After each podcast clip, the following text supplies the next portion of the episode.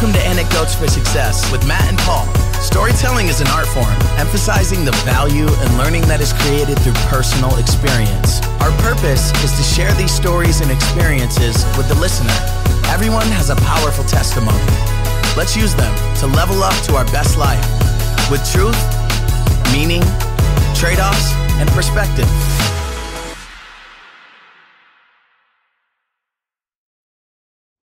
Big shout out to Isaac Mather for the new podcast intro. You can check Isaac's music out on all socials or directly at isaacmathermusic.com. Okay, we have Monte on tonight. Syrie, I said it correct, right? Yes, sir. Fellow educator. Uh, besides five minutes ago when we met on Zoom, we've never spoken before, and and and I, I'm going to have you talk about yourself, and and you can start way back as far as you want to go about how you became an educator, and I'm going to get into uh, some some things I know you tweet about that I love, and we can talk about all things education and whichever way the wind blows us. But uh, okay, love that. Take us away. Where you want to start? Tell us about yourself. Well, you know, uh, Paul, thank you for having me. Um, I love to talk education, so um, uh, it's it's an honor to be here. And you know, as far as uh, you know, my history with education, you know, I, I had a kiddo just ask me this morning, like, "Sai, why did you decide to become a teacher?" And you know, I paused for a moment, and I have my pad. You know, I I had great teachers' response, yada yada yada.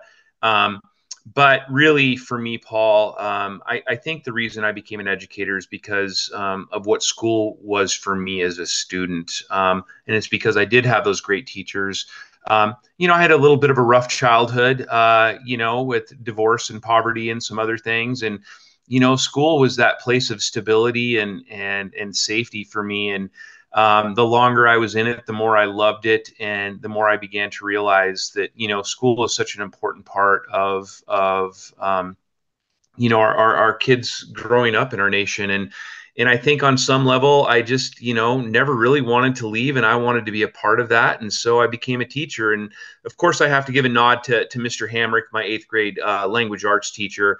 Um, you know, uh, and I shared this with the with the kiddo who asked me today, you know, like why I became a teacher. And um, the the thing that that stood out for me for Mr. Hamrick was that he treated us like like real people.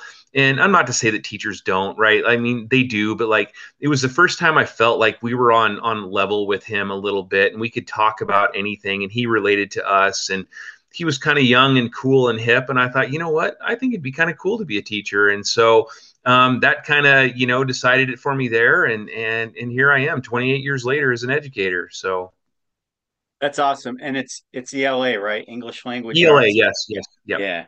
What what grade? Uh, well, geez, you know, I started in seventh grade. Um, I taught seventh grade uh, my first year, and then I did eighth grade for six years after that. Um, and then I moved up to the high school because I moved back home here. Um, and I've taught all grade levels, primarily 10th grade up to this year, but this year I have all seniors. So it's kind of a new experience for me. And I uh, got to say, you know, we're a week and, and, and, a few days in here and, and I'm loving working with seniors. So um, I think it's, it's a, it's a, um, an important stepping off point uh, for kids into the into the next stage of their life. I was going to say the real world, but I caught myself there because they're already in the real world, right? So, um, you know, but it's it's a, it's an important stepping off uh, stage uh, for them to move into the next chapters of their lives, and I'm, I'm really excited to be a part of it this year. I think that's great. We have more in common. I've been teaching seniors for the last 20 years, and uh, nice. Uh, middle school, God bless you. It takes a a lot of energy, right? Uh, yeah, they're just kids, though. You would do right. just fine, Paul. You know, I just I tell my high school kids the only difference between uh, them and middle school kids is they're just a little taller. So, um, I I did spend a few years coaching middle school girls basketball. So, uh, obviously, well, bless not, you not for same, that. Not the same yeah. as the classroom, but uh, yeah. I had to dial back the sarcasm a little bit. Yeah, yeah. I don't quite get it, but yeah, uh, yeah. It was fun. Uh, you know, so like I said, we'll we'll get talking about some other things. So I have my I have a computer over here, so I can have it's I don't have a producer, so the computer's over here. and if you see me writing a lot, I, I don't name the podcast or a bio about the podcast till afterwards. So nice. I, I take I take all these notes because I don't know, we I think we have an idea what we're going to talk about, but who knows, right? So right. I I first was attracted to your Twitter account. I forget what you call it. Oh, right here, daily discussion. It just showed up. Yes. Yep. You do that every day? Every single day. Today's uh, daily discussion question was what does it mean to live a life well lived? So I do that every single day. Um, you know, it's it's how we start our day. And do they write it on paper or do they just discuss it with each other? So our, our typical uh, approach is um, the kids come in, uh, they have a, a, a, document that they keep for the entire week, and, and on there they have to respond to the daily discussion question. So first they have to step into it on their own, and um, as I'm taking attendance, as we're getting things going, um, they write down their response. Um, after smiles and frowns, uh, then we we we do turn and talk. So the kids then share um, once they've had a little bit of time to process and think about it and and then from there we we go into class conversation. Um, sometimes it takes two or three minutes. Uh, sometimes like today it took almost 15 minutes. It just depends on on the discussion and and how much enthusiasm um, it, it generates. What i like already about hearing that i mean i i read your daily discussions all the time. I think it's fantastic but you don't technically have a timeline attached to it do you you know, I don't. Um, and, and those who have followed me, you know, on, on the board there, I give a prescribed prescribed uh, uh, um, time uh, allotment. Um, I do one minute for for the write it down, the the one minute for turn and talk, and then the three minutes for the class conversation. Because I know not everybody has either the luxury or the courage, I suppose, on some level, to let it go long despite all the content that we have to go through. So um, I think it's good for those who want to do the daily discussion, um, who need those those those parameters. Um, but those are just very general guidelines uh, for me, and um, I just go with the flow. Um, as I said, you know, this morning's uh, or today's generated a lot of enthusiasm and a lot of uh, um, interest from the kids and so we we go for it um, and and i and i say sorry not sorry um, to any who think that i'm not using my my class time wisely by spending it talking with kids and, and listening to kids I, I might be putting my foot in my mouth here. We look technically the same age, and I'm starting my 27th year of teaching. Okay. Uh, I think you've been about that long too, right? Yeah, this is my 28th year, so we're oh, okay. we're just about about on the same page here, Paul. And what's amazing, I mean, I'm sure I've had, I'm dipping into having students of students now, of course. Mm-hmm. Uh, or you go out to a restaurant and you see people that are, I mean, if I'm 51, the, the first students I had could be 40 or plus, yep. you know. And, oh yeah, and no one ever talks about the curriculum that we went over in class. Uh, I I feel the stories are priceless, and it always has something to do with. Uh, I've had kids used to keep track of silly sayings I said, or or rap verses, or song lyrics, or anything. But it's usually about something that how, made them how, how safe they felt, or how they felt yeah. in the classroom. Yeah. Do you get the same type of reaction? Because I feel you do, based on what, your account. Yeah, absolutely, Paul. You know, um, uh, I, I am sure you as well uh, probably follow some former students or they follow you on social media, you know, and so I, I, I connect with kids, you know, now as adults on Facebook that I had, you know, back in 96 and 97. Um, and so um, it's through that because a lot of times, you know, those those kids are off and they're living in different parts of the world, but because of social media, we've been able to stay connected. And and I think that that's really what makes us, you know, lifetime um, uh, teachers. You know, we're teachers for a kid's lifetime because now they they truly are able to stay connected with us. And you know, time and time again, when kids uh, pipe in with comments, um, it's it's never about oh my gosh i'm so glad we covered this particular content in class. It's it's it's almost always about how they felt um, as a human um, the things that they remember you know like you're saying like the, the, the silly sayings that we do you know the the the memories you know most of which have had very little to do with the in the book content all right? Now i would argue that kids are our content. And so if if we are you know connecting with kids and those connections are continued um, throughout their lifetime um, as they re- reiterate to us when they do connect with us later on, you know, we're doing the right things. You know, I think the most, you know, like I, I mentioned smiles and frowns just a moment ago, and, and maybe you know, maybe you don't, but I start every single period with smiles and frowns, no matter what. And that's just a quick go around the room. Kids share a smile, they share a frown, or importantly, they pass. And yes, that takes quote instructional time, but um, I tell my kids, you know, of all that we're going to learn this year, there is nothing more important than than, than learning each other. And so um, we start with each other. We start with the humans in the room because there's nothing more important in the room than the humans. Um, I can't teach kids if I don't know kids, and I make an intentional effort every single day to know my kids through smiles and frowns. Um, so, and so, I think. Oh, go, go no, ahead. go ahead. Go ahead. I didn't. No, no, no. Go ahead. I, I, I was done. So go ahead. But no, so the smiles and frowns, because I would have colleagues that would say that sounds so elementary or middle schoolish. Now you've been doing this with your seniors too. Oh yeah, and they they sing the smiles and frowns song with me too. I can sing it for you if you want me to. It, be my guest. I would love to hear it. So imagine, if you will, a room full of seniors every day singing this song. Uh, and, and I'll and I'll pay tribute to um, to Fred Rogers because it's based on the um, uh, "It's a Beautiful Day in the Neighborhood." It's a beautiful day for smiles and frowns. Won't you share your ups and downs? Won't you share?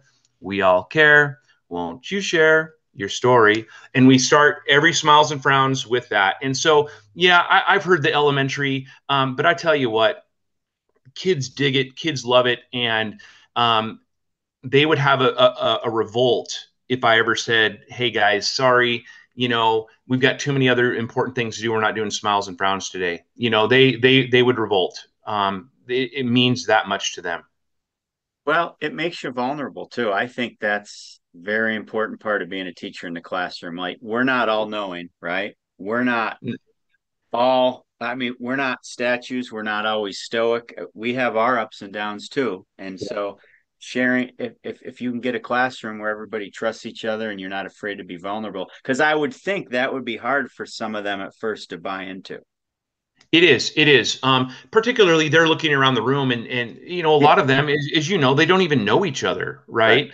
Um, or they've been in classes together for four years and they don't even know each other's names you know? And it, it's always funny to me because the kids look around the room it's like i'm not going to share i don't even know these people. But by the end of the year paul and i and i kid you not um, to a person the kids will go from saying we're a class to we're a family. Not just we're a community but we're a family you know?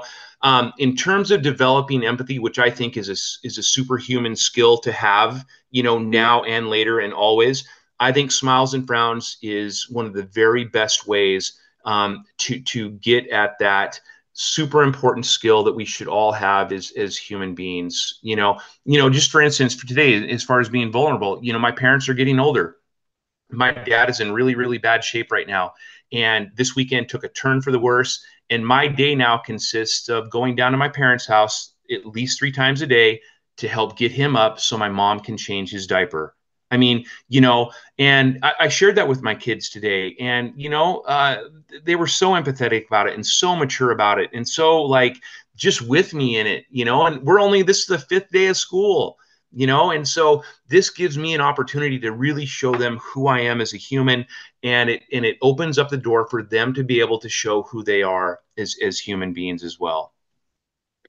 Yeah, and if if you don't do it, and I'm sorry to hear about your father. I mean, yeah. Uh, it's, it's been a long time coming. You know, it's just you know, it sucks to get old, dude.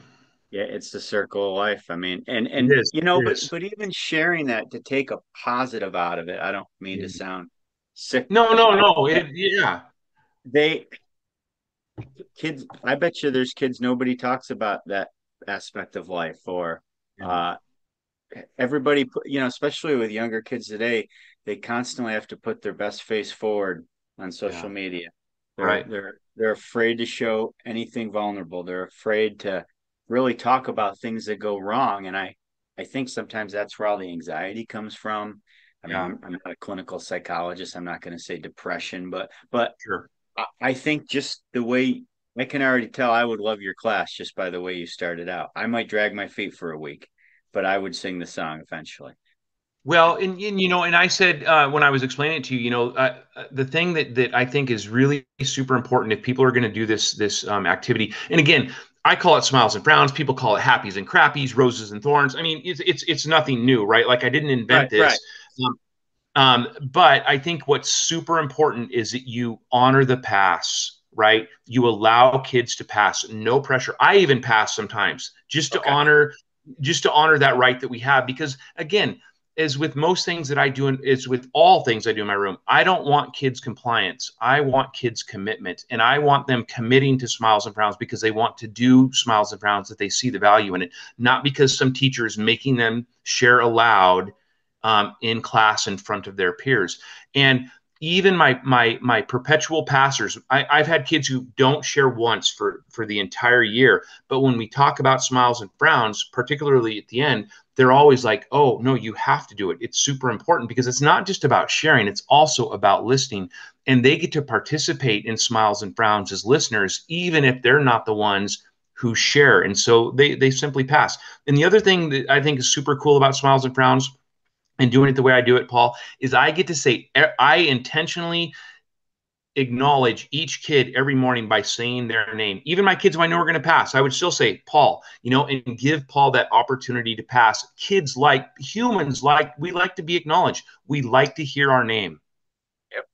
And it's beyond just like, are you here today? It's like it's more of like, I'm glad you're here. Thank you for being here. You're a you're a member of this community. Would you like to share anything with us? There's kids that can literally go through a whole school day and no one ever actually talks to them personally right yeah. yeah. teachers and it might just take one conversation to open somebody up or to yeah. uh, you know to get them going i i want to talk about grades if that's okay yeah do it and i know i know i don't want to say you're not a big proponent of grades but tell me about your philosophy your okay. grading policies and, and how you treat that. I don't want to speak for you. That's why I'm going to have yeah. just leave it as an open question. Oh my gosh, well, we need to do five or six episodes then, Paul. Yeah. Um, so I am I I am not a proponent of grading. Grades in and of themselves, you know, are a necessary evil in, yep. in our system. Um, grading is where I, I, I I seem to have issues, and I and I always find myself grinding on grading, and and I think that the reason I like I don't wake up in the morning and say like I want to send out a bad tweet about grading today, right? Um. I wake up in the morning thinking about learning, um, as a lot of teachers do, as most of us do. And too often, Paul, I find that grading gets in the way of learning, authentic learning in my classroom.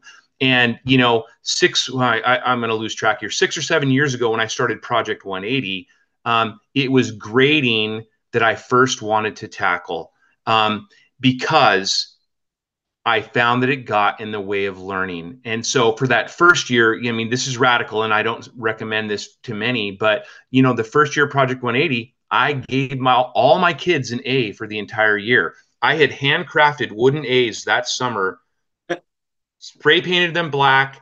As they walked in the door on the very first day of school, I said hello and handed each of them an A. They had no idea why I was handing them an A.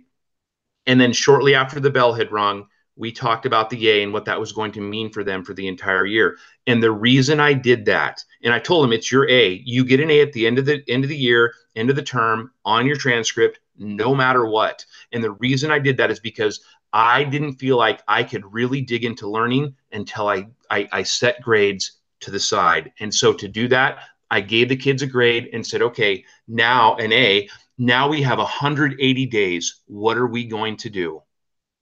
Are we going how'd to make? Go ahead. How'd they respond to that at, by uh, the end of the year? Oh by the end of the year um, you know as i as i write in in, in my book um, many of them found it to be um, one of the most remarkable learning years they'd ever experienced because they didn't have to worry about grades. And these were honors kids. So at the time i was teaching honors kids. And so you know they were my grade grubbers anyway. And and as i started teaching honors you know i realized that grading got was even more in the way with our honors kids than with yeah. our quote regular kids you know and so I said, fine, we're going to take care of this. We're not going to worry about grades. Here's your A for the year, done, settled. We have an opportunity now. We have 180 days together. Let's do something with it. Let's learn. And learn we did.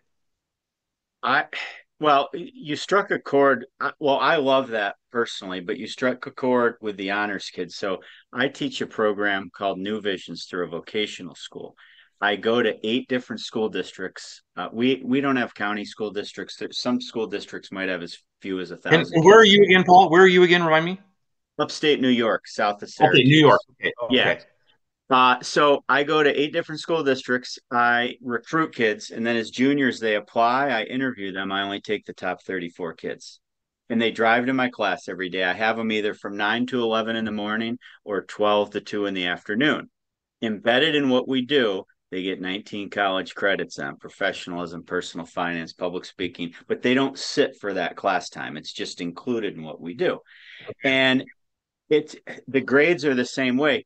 There's nothing hard that we do in class, but the stuff that trips them up is being places on time, knowing what dress code when we go on internships, uh, understanding when you write a resume, I'm giving you a hundred when it's finally done, but yeah. it might take you 25 times to do it. Like, right. And, and honors kids especially get so caught up in perfection when you hang that grade over them they don't do as good a work as I feel they could do if you just get it out of the way and say, here's your A. Am I wrong? Right, right, right. So, so the, the grading just gets in the way. Like the fact that even in early education, we have standardized tests and all this focus on grades. And we used to have something in New York called Regents exams. Yeah. Oh, yeah. No, we've all yeah. heard about it. Oh, yeah. so when are, I took, you guys are world famous. yeah, when I taught ninth and tenth grade social European history, which is a really tough concept to teach a ninth or tenth grader about the history of the world, right? Yet alone, mm-hmm. yet alone their community. Everybody, kids would fail their world history classes for not having notes done. So I said, well, let's just get that out of the way. I typed up all the notes and just handed it to them. And then I left spaces for them to write down the stories that we talked about, the videos that we saw. And then when it came time to take these regents, they could tell stories and write essays and they they'd pass right. with glowing colors. But I love that. But what do I do? I had to do extra research because I didn't have the, well, I'm dating myself, the overhead projector where you have it black and you just pull it down one line at a time, right? Like, yeah. what am I going to do? I just already gave them. Some kids are doodling, you know, some kids are highlighting words and, and, I'd still get the questions like, "Is this going to be on the test? Is this going to yep. be on the test?" And it's like, "What are you What are you doing as a society when kids are going to school to worry about what's going to be on a test, yeah. right? So you know, I love the whole it, concept of what you're doing. Yeah, and, and, and I don't blame kids for for right. you know how they how they how they respond um, within within the the the grading paradigm, if you will, because they've been conditioned, right? Um, and and it takes a long time for those of us who are trying to to um, kind of venture out and try new things to to you know decondition or detrain those kids you know? And unfortunately by the time you know like you and i are both doing seniors right now it's just like what do you do right? Like they don't we can't send them back to kindergarten. I mean not that i would ever do that but it's just like you know it's like so we have to uh, do the best we can in the small amount of time that we have. And, and i think that's true for all all levels paul. Um, is just we we can only do the best we can in really if, if, if we're honest about it the very very short amount of time that we have with our young humans you know how, how um, long are your classes is it block scheduling um, is it well, we, we, geez, what a nightmare it's been. So we went to kind of a, a wonky block schedule um, where we only had four periods a day, but it wasn't a modified block, and so I only had my kids for half a year. So okay. the idea the idea was if we make the periods twice as long, you're going to cover twice the amount of content. We all know that's a bunch of BS. So so all it resulted in is my having my kids for a half of a year, and it, you just you know so you take a, a small amount of time and you make it even smaller, and it's just like one can only do so much, you know, and kids can only yeah. do so much. How, how's your how's your school feel about the way you grade? You know, there's not been any pushback, Paul, and, and I mm-hmm. expect there to be a ton of pushback. And you know, I'm not doing crazy things now with like giving kids an A. I mean, I've gone to, you know, I went to select and support. It's an ever evolving. How do I make learning better? And so I know I grind on grading, but I I'm always I'm always leaning towards learning. Like, how do I make learning better? And again, I, I find more often than not, I really have to be intentional about how I grade kids. And and you know, um, I expected some uh, some pushback that first year. I kind of wanted to get jiggy with it. I mean, that's why I gave kids an A. I, I wanted that pushback because I was going to demand then that if they were going to put their nose in my grading policies that we audit every teacher in the building like we look at all of their grading policies and you know as well as i do all we're going to discover there is that everybody's just making this shit up as we go. Sorry, but like we're no, making no, this right. up as, as, we go, you know. And I call it, you know, education's dark, dirty little secret that none of us really know what we're doing when it comes to grading. In college, we maybe had a, a, a three credit assessment course. That's about it. Um, no one handed us the manual when we walked into school the first day. We basically got into our rooms and we decided, like, oh, I guess I have to grade kids now. Hmm, how was I graded?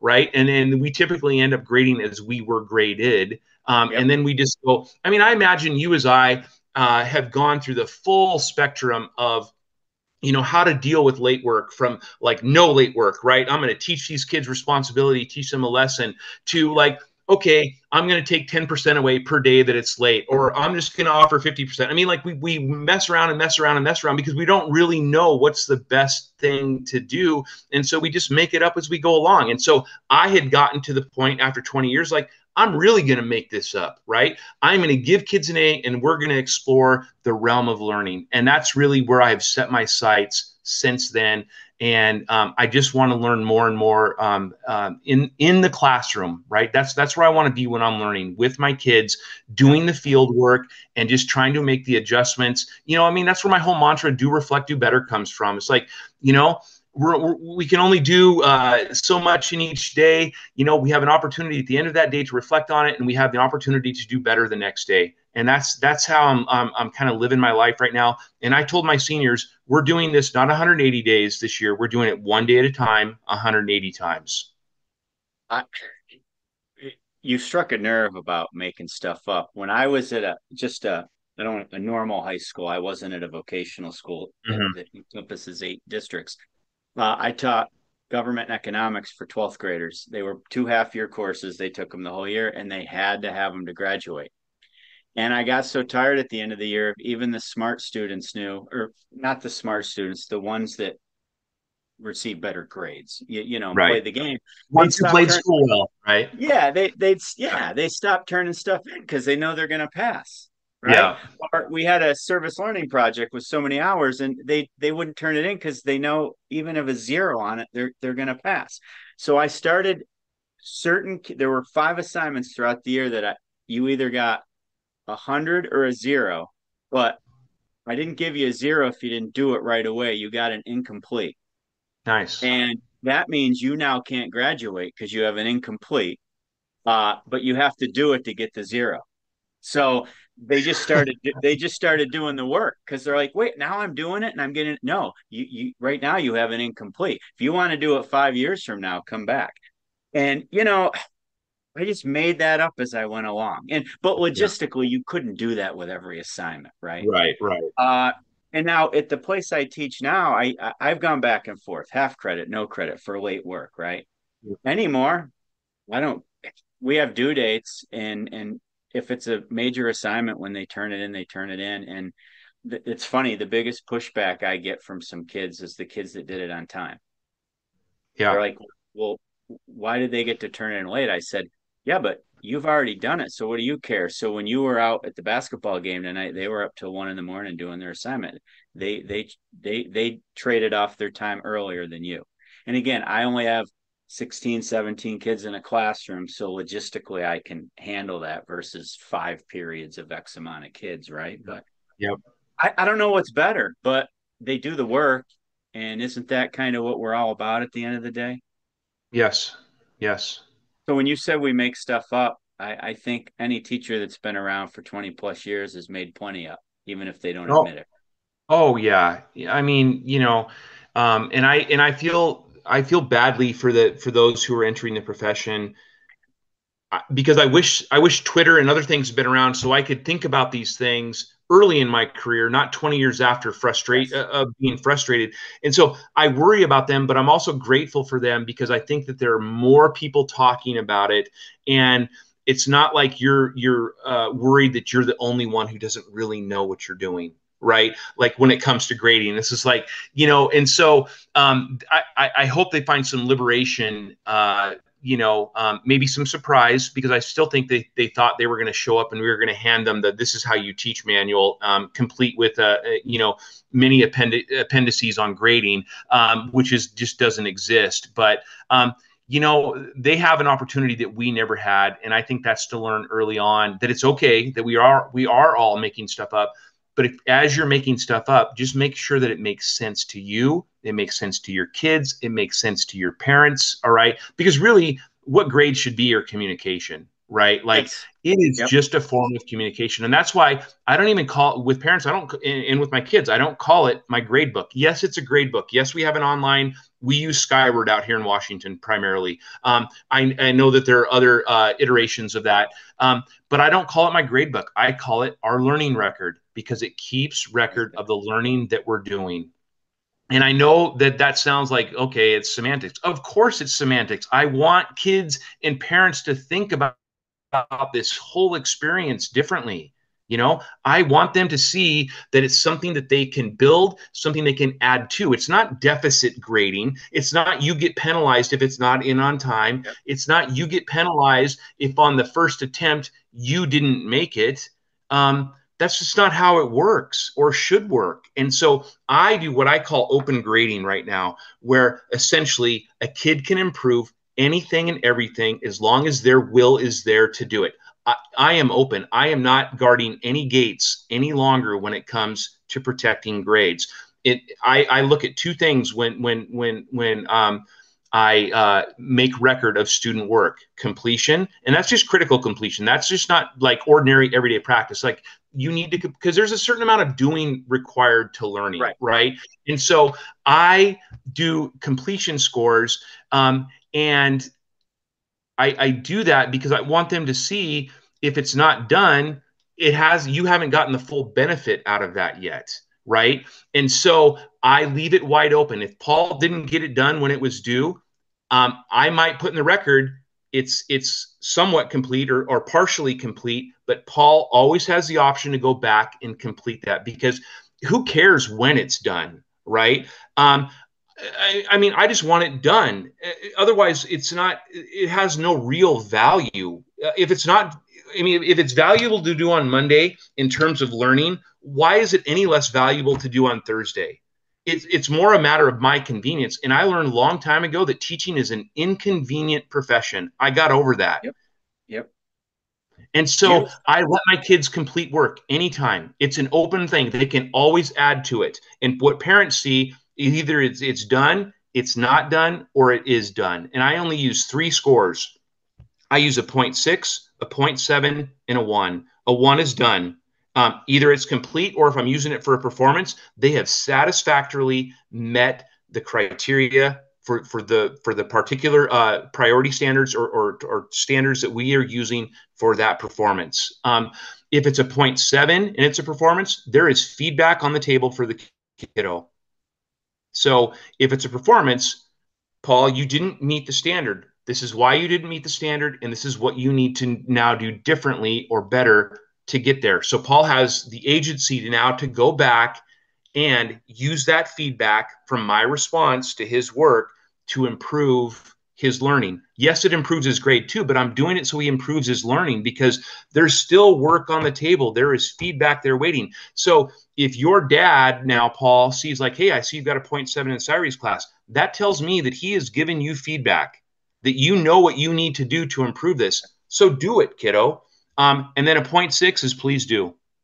So there's do, there's do better, and there's done. Because grade should be about communication. It sounds like you don't give a ton of busy work either, then. Like I don't. If, I don't. If you give an assignment, it's something that you feel they can benefit from. Because that's yes. a trap for a lot of educators, I believe. Like, what's yeah. a worksheet? What's a this or what's that? You know, if they and this is how I do it, Paul. If they don't see how this connects to the end in some way and benefits them beyond staying busy, why give it to them in the first place? And so I, when people complain, I'm sorry, but when no, people ahead. complain about like you're you're wasting instructional time, you're not covering enough content, how much of that content in classrooms is just busy work in the first place? And so while you're keeping your kids busy with something that you're just using to put points in the grade book, I would rather be talking with my kids. Yep. That is why I spend the time that I do with smiles and frowns. That is why I spend the time that I do with the daily discussions. Because if we can't learn with and from each other, I'm not sure that we can live learn to live with each other. And so at no other time in our young people's lives will they have the opportunity that they do in American public education to sit in a room full of different people from different backgrounds to learn with and from each other so that we might better live with each other. That is what I care about. Right. And I can already tell, regardless of what assignment you give, it, it doesn't have to be difficult or hard to learn. Like, yes, I, meaningful. I, I, I pick on AP teachers a lot because let's face it, you don't know what the exam's going to be on, right? Right. So what the average average i'm not speaking for every single ap teacher they bombard the students with assignment after assignment after assignment and show them how hard the class is and how much homework there is. So when they don't get that three four or five on the test hey it's not my fault. We worked our tails off in here well, no, right, you bombard right. them with a lot of stuff. Some of the kids probably didn't see the relevance and might have been better off having those discussions. But I think yeah. it makes a teacher vulnerable because what will parents and school boards say? Well, gosh, the workload wasn't that difficult. How, how do smiles and frowns help a kid pass an AP test? And I, I've kind of comparing apples and oranges with that. Yeah, yeah, yeah, yeah, yeah, yeah. But, yeah. but the discussions and meaningful debates and things you don't necessarily have to grade might tip the scales for somebody taking that exam, right? But yeah, it's it, it, you set yourself up by by bombarding the students with the workload, and then you can tell everybody you're hard, you're difficult, the kids are lazy, they don't like doing the work. When who who wants busy work? Yep. So I I love your aspect. I want to touch base on one more thing. Uh, okay. Cell phones. How do you handle cell phones in the classroom?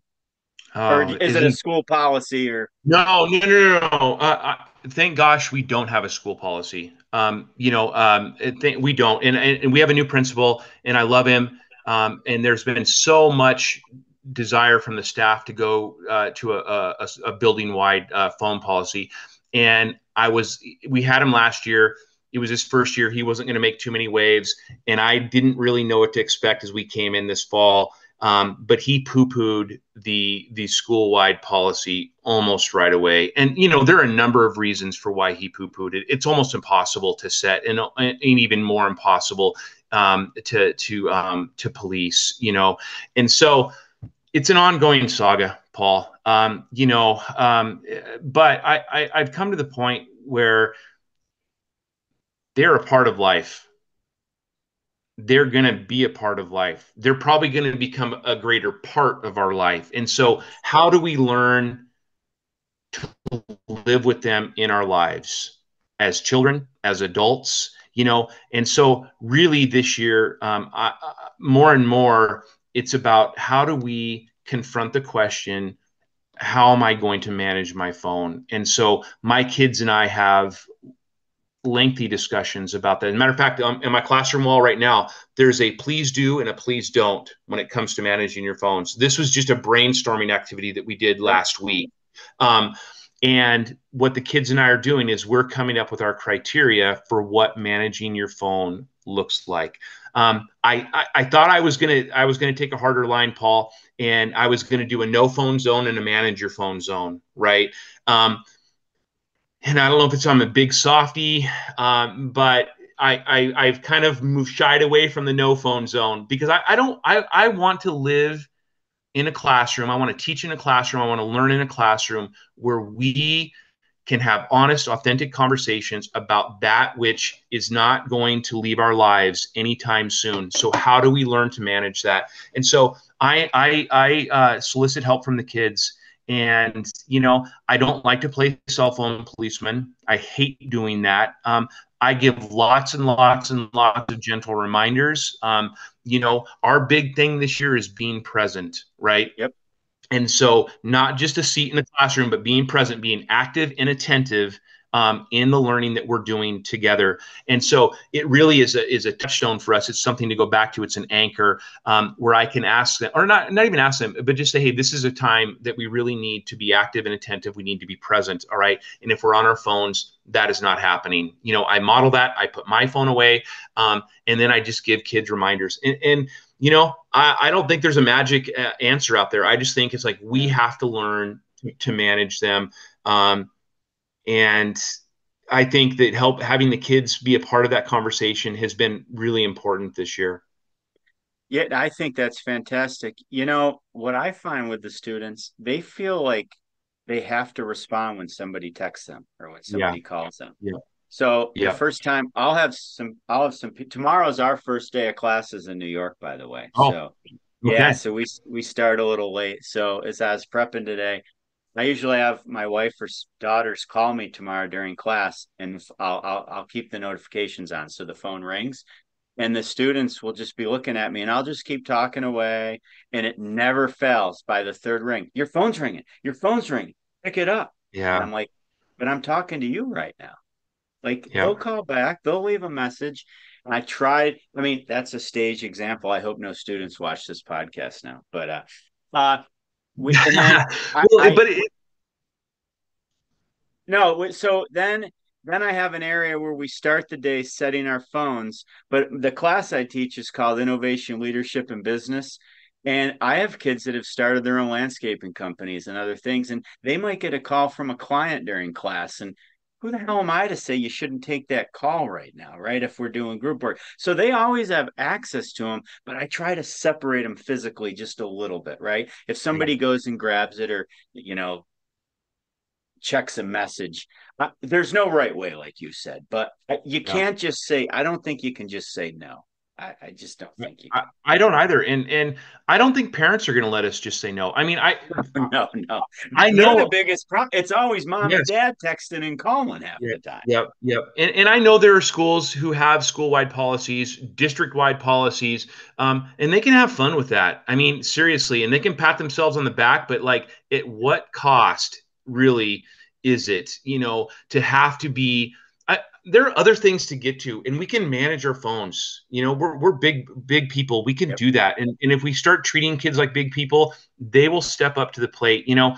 And uh you know and and i don't know paul. I just I, I wish i knew the answer to the to the cell phone question. Um as i said it's an ever evolving saga and um you know we just got to learn to do the best we can with the with the time we have. And uh, i just want kids to be present. And if they're living in the future worrying about some notification, they're not being present, you know, and I want them to live in their life, in their moment.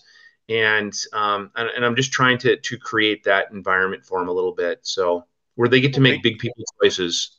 Being present is so important for any human being today because it's yeah. so easy to compare yourself and to see what everybody else is doing. And I yep. think it can put you in a bad place when you don't realize if you just stay in the moment, how much special is happening in your life. Yeah. Right? Yeah yeah easier you know listen if there's a magic pill we wouldn't be talking to each other right yeah now. yeah we, uh, yeah but i so but i think zero tolerance policies are not the way to go no i agree so explain project 180 oh boy that's another five or six episodes yeah I, so well we'll uh, have you back but Okay, I w- and I would love to be back, Paul. Uh, so Project 180 uh, really was that year that I decided to give kids an A, and you know I had a blog. Oh. Uh, I still have a blog. Uh, d- uh, you know, let's change education.com and um, I started I started uh, uh, journaling basically uh, through my daily blog on how that experience was going um, and sharing that with people. And it became year one, and then it became year two, and and um, and so it became Project 180 mostly because you know as even as I put on the book, you know. Um, it, it, fits education in a number of ways and it fits learning in a number of ways. One, we typically have 180 days of, of school. Yep. Two and this is really where project 180 uh, got its grounding is you know if we if we uh, flip things upside down we do a 180 right like we, we've turned things 180 and um, and so by by approaching grading the way that I was, I was hoping to turn education upside down because if we're upside down, we got to get right side up some way. And so, um, and that's kind of where do reflect, do better came from. Is like I'm always looking for ways to turn myself upside down so I can figure out how to get myself right side up. And and this is where where uh, um, kind of the idea of better came from, is that you know I thought if I turned education upside down and did this for two years, you know, I was going to come out of it with some wonderful data on on how to to change education. Um, and all I really discovered, uh, Paul, that was right in front of me all along was better. All I can do is better. You know, it's not about becoming great. It's not about becoming good. It's not about fixing education. It's just about an intentional effort to make education better. And that's really what Project 180 is about. You know, and like I said, I'm always leaning on learning. Like, how can I figure out to make the learning experiences more meaningful and more valuable for my kids? And unfortunately, I end up grinding on grades a lot because, again, going back, those tend to get in the way. And so, Project 180 is really just about let's be um, uh, introspective and reflective about our practice. Let's be willing to step outside of our comfort zones. Let's be willing to learn and and and use that that experience and that outcome to make our next day better with by by full knowing that we're going to be upside down again. It's just kind of this constant motion 180 degrees at a time you know upside down getting better upside down getting better. And that's really just do reflect do better. And we just keep rolling and moving through um, our our you know our experiences with kids. You know ne- next time uh, you come on. Now we ha- we have to have you on again. I'll I'll get into my yo-yo philosophy too because okay, I, I love. I'm gonna I'm gonna steal the flip things upside down and use it in the classroom in my opening talk tomorrow. Just so you know. Okay. Uh, okay. I wish I love that. I, I wish we were in the same school together. I mean, this. I, I love your philosophy. I love what you're doing. It sounds like building relationships with kids trumps everything at the end of the day. I, curriculum takes care of itself.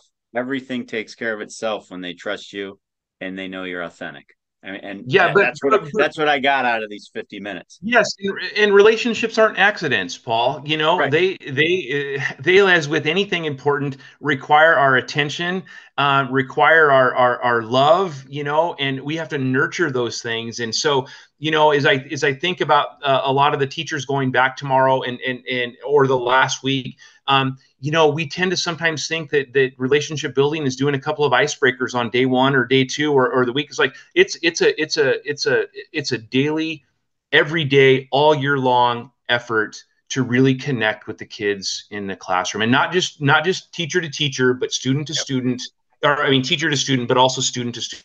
It's about creating connections in the classroom because that's where communities and how communities are formed, I believe. And there's no right or wrong way. There's a lot of mistakes made around along the hmm. way. There's a lot of admittance to those mistakes, right? Yeah. There's, I mean, like you said, do reflect, do better.